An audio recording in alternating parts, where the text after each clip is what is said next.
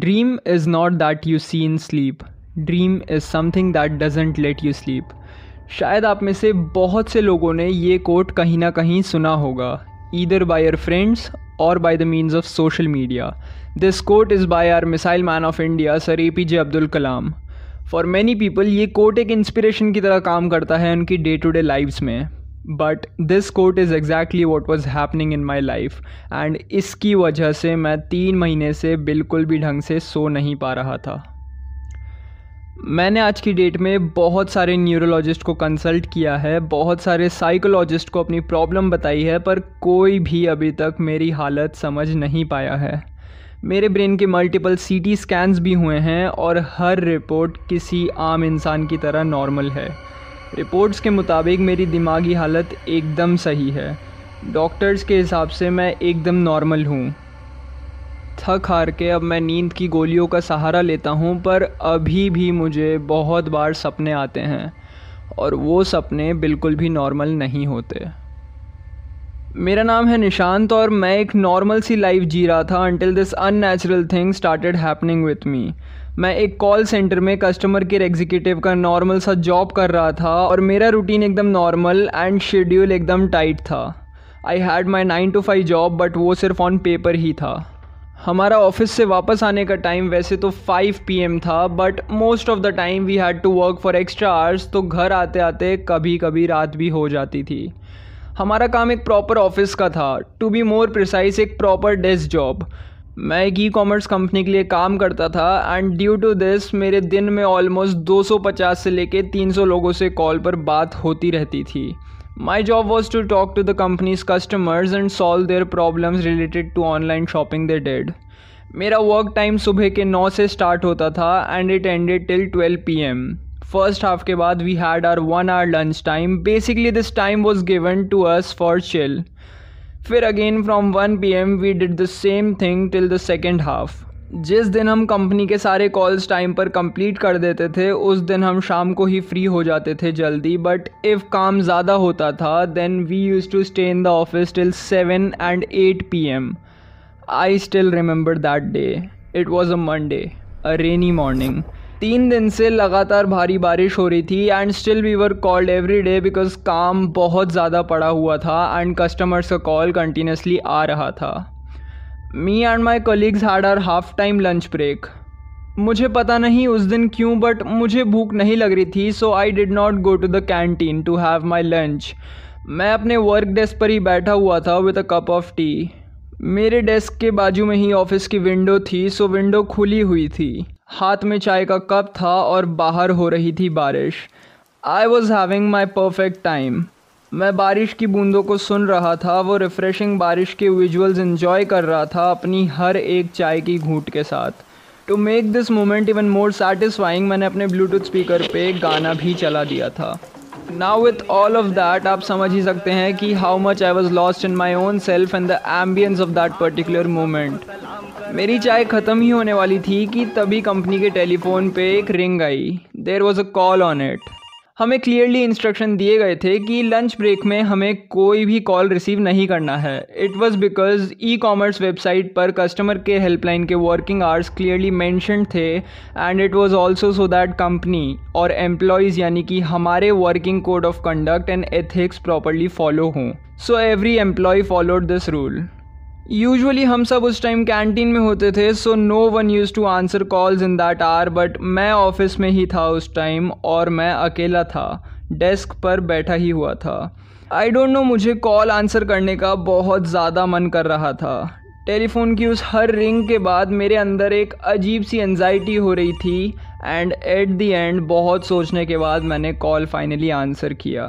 Hello this is Macojon customer services how may I help you सामने से कोई भी रिस्पॉन्स नहीं आया।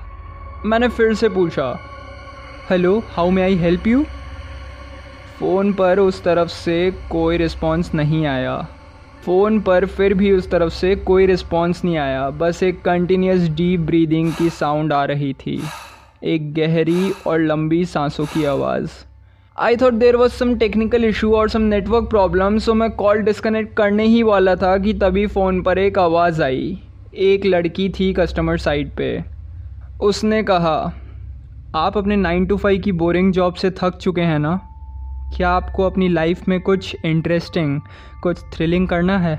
हमें कस्टमर्स से ये सब बातें करना अलाउड नहीं था सो इससे पहले मैं कुछ बोलता, उस लड़की ने कुछ ऐसा बोला जिसको सुनकर मैं एक सेकेंड के लिए फ्रीज़ हो गया कॉल पर। निशांत? मैं तुम्हारी प्रॉब्लम्स और तुम्हारी परेशानियाँ बहुत अच्छे से समझ पा रही हूँ, इसलिए तुम्हारी मदद करना चाहती हूँ। इस वक्त तक मुझे कॉल डिस्कनेक्ट करने का बहुत मन कर रहा था बट अगेन अगर आप सब जानते हो कस्टमर केयर सर्विसेज़ में हमारे एंड से कॉल डिस्कनेक्ट नहीं होता। It is the customer who ends the call and that is a sign of satisfaction a sign that their problem has been successfully solve by us इन्हीं सब चीज़ों को मैं उस वक्त कॉल पर सोच ही रहा था कि तभी उस लड़की ने फिर से बोला, ज़्यादा मत सोचो निशांत, तुम्हें अब सुकून की नींद मिलने वाली है। मानो जैसे उसे सब दिख रहा था कि मैं क्या कर रहा हूँ, जैसे वो मेरे आसपास ही हो।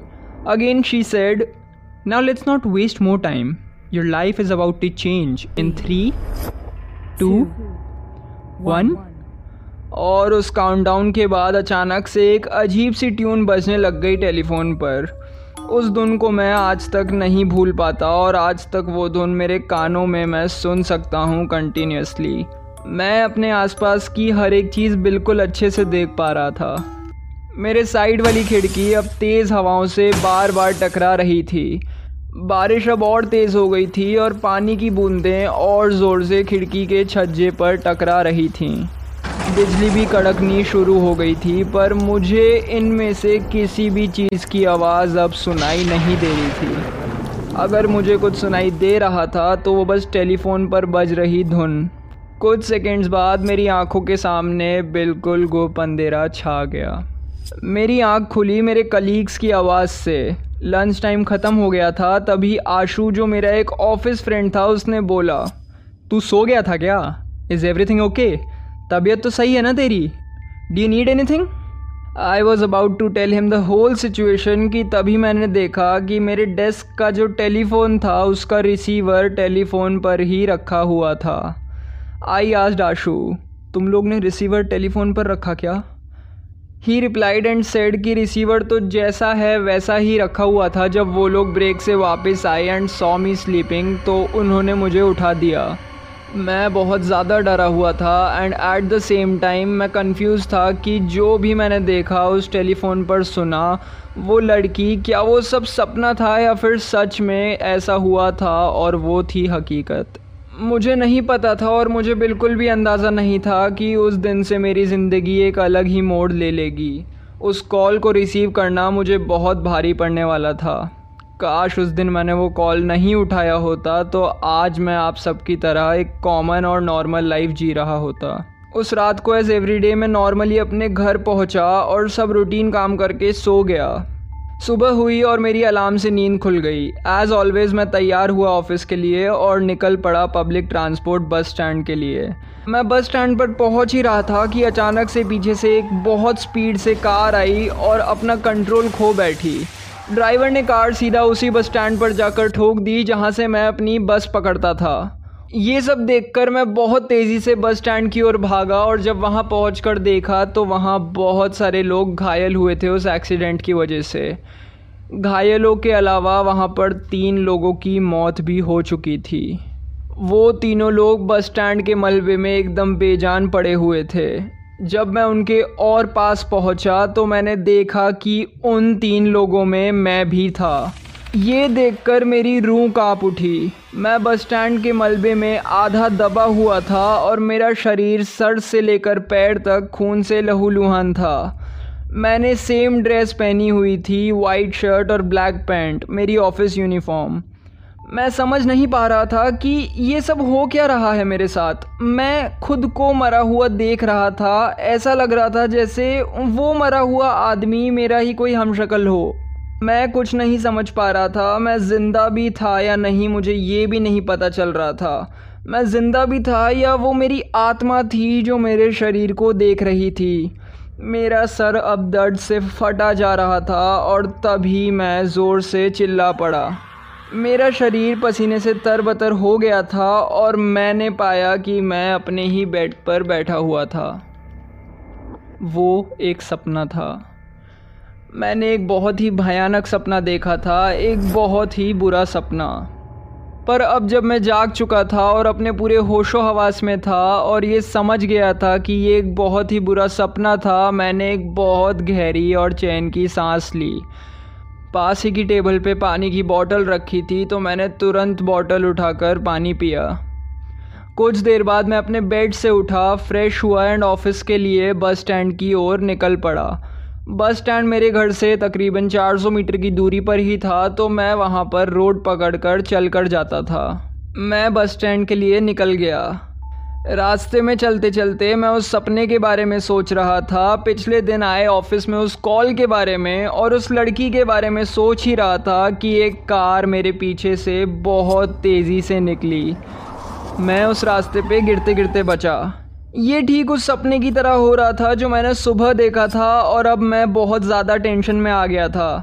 बस स्टैंड पास ही था तो मैं अब भागने लगा और मैं बहुत डरा हुआ था क्योंकि पिछली रात मैंने यही एग्जैक्ट सपना देखा था। मैं भागते भागते जब बस स्टैंड पहुँचा तो देखा कि वो कार बस स्टैंड से ही टकराई थी। ठीक वैसे ही तरीके से जैसा मैंने सपने में देखा था। पर जब मैं बस स्टैंड के अंदर गया और अंदर जाकर आसपास देखने लगा तो जो मैंने देखा, उसे देखकर मेरा शरीर कांपने लगा और सर बहुत ज़ोर से घूमने लगा। मैंने देखा तो पाया कि वहाँ पर तीन लोगों की मौत हुई थी उस बस स्टैंड दुर्घटना में। अब तक आप समझ ही चुके होंगे कि मेरे साथ क्या चल रहा है। मैं सपनों में आगे आने वाले समय में देख पाता हूँ। कोई भी घटना मुझे पहले ही दिख जाती है। मानो जैसे मैं समय में आगे चला जाता हूँ सपनों के रास्ते। कभी वो अच्छे होते हैं तो कभी बहुत दिल दहलाने वाले और भयानक। और हर रोज़ इन सपनों को सबकॉन्शियसली जीने के बाद मुझे मेजर माइग्रेन प्रॉब्लम्स भी हो रही हैं। कोई मेडिसिन, कोई ट्रीटमेंट, कोई डॉक्टर मेरी कंडीशन नहीं समझ पा रहे हैं। शायद उस दिन अगर मैंने वो कॉल आंसर नहीं किया होता, ये सारी चीज़ें उस लड़की के कॉल और उस ट्यून को सुनने के बाद ही हो रही थी मेरी लाइफ में। किसी इंसान का फ्यूचर देख पाना शायद आपके लिए वो सुपर ह्यूमन हो या फिर फ्यूचर देख पाने की ताकत कोई सुपर पावर हो बट मेरे लिए ये एक बहुत बड़ा कर्ज था। खैर आई होप आप सब लोग ठीक हों इस समय और अगर आपको मेरी इस हालत के बारे में कुछ समझ आया हो या आपके पास मेरी इस कंडीशन को सुधारने का कोई भी तरीका हो तो प्लीज़ मुझसे बात करें। मेरी मदद करें, मैं आपका इंतज़ार कर रहा हूँ। हाय गाइज़ मेरा नाम है Animesh Chaturvedi and I hope ये कहानी भी आपको बहुत पसंद आई होगी। I would like to thank each and every one of you for listening to the nightmares and beyond podcast अगर आपको भी अपनी कहानी मुझ तक पहुंचानी है तो आप मुझे मेल कर सकते हैं। पॉडकास्ट के डिस्क्रिप्शन में और शो नोट्स में मेरी ईमेल आईडी मेंशनड है। अगर आप मुझसे ऐसे ही बात करना चाहते हैं तो डिस्क्रिप्शन शो नोट्स में दिए गए मेरे हैंडल को इंस्टाग्राम पर फॉलो करके मुझे डीएम ज़रूर करें। मैं हूँ अनिमेश और आप सबसे फिर मिलूँगा नेक्स्ट वीक एक और नई स्टोरी के साथ। तब तक के लिए this is Animesh signing off आप सुनते रहिए नाइट और बियॉन्ड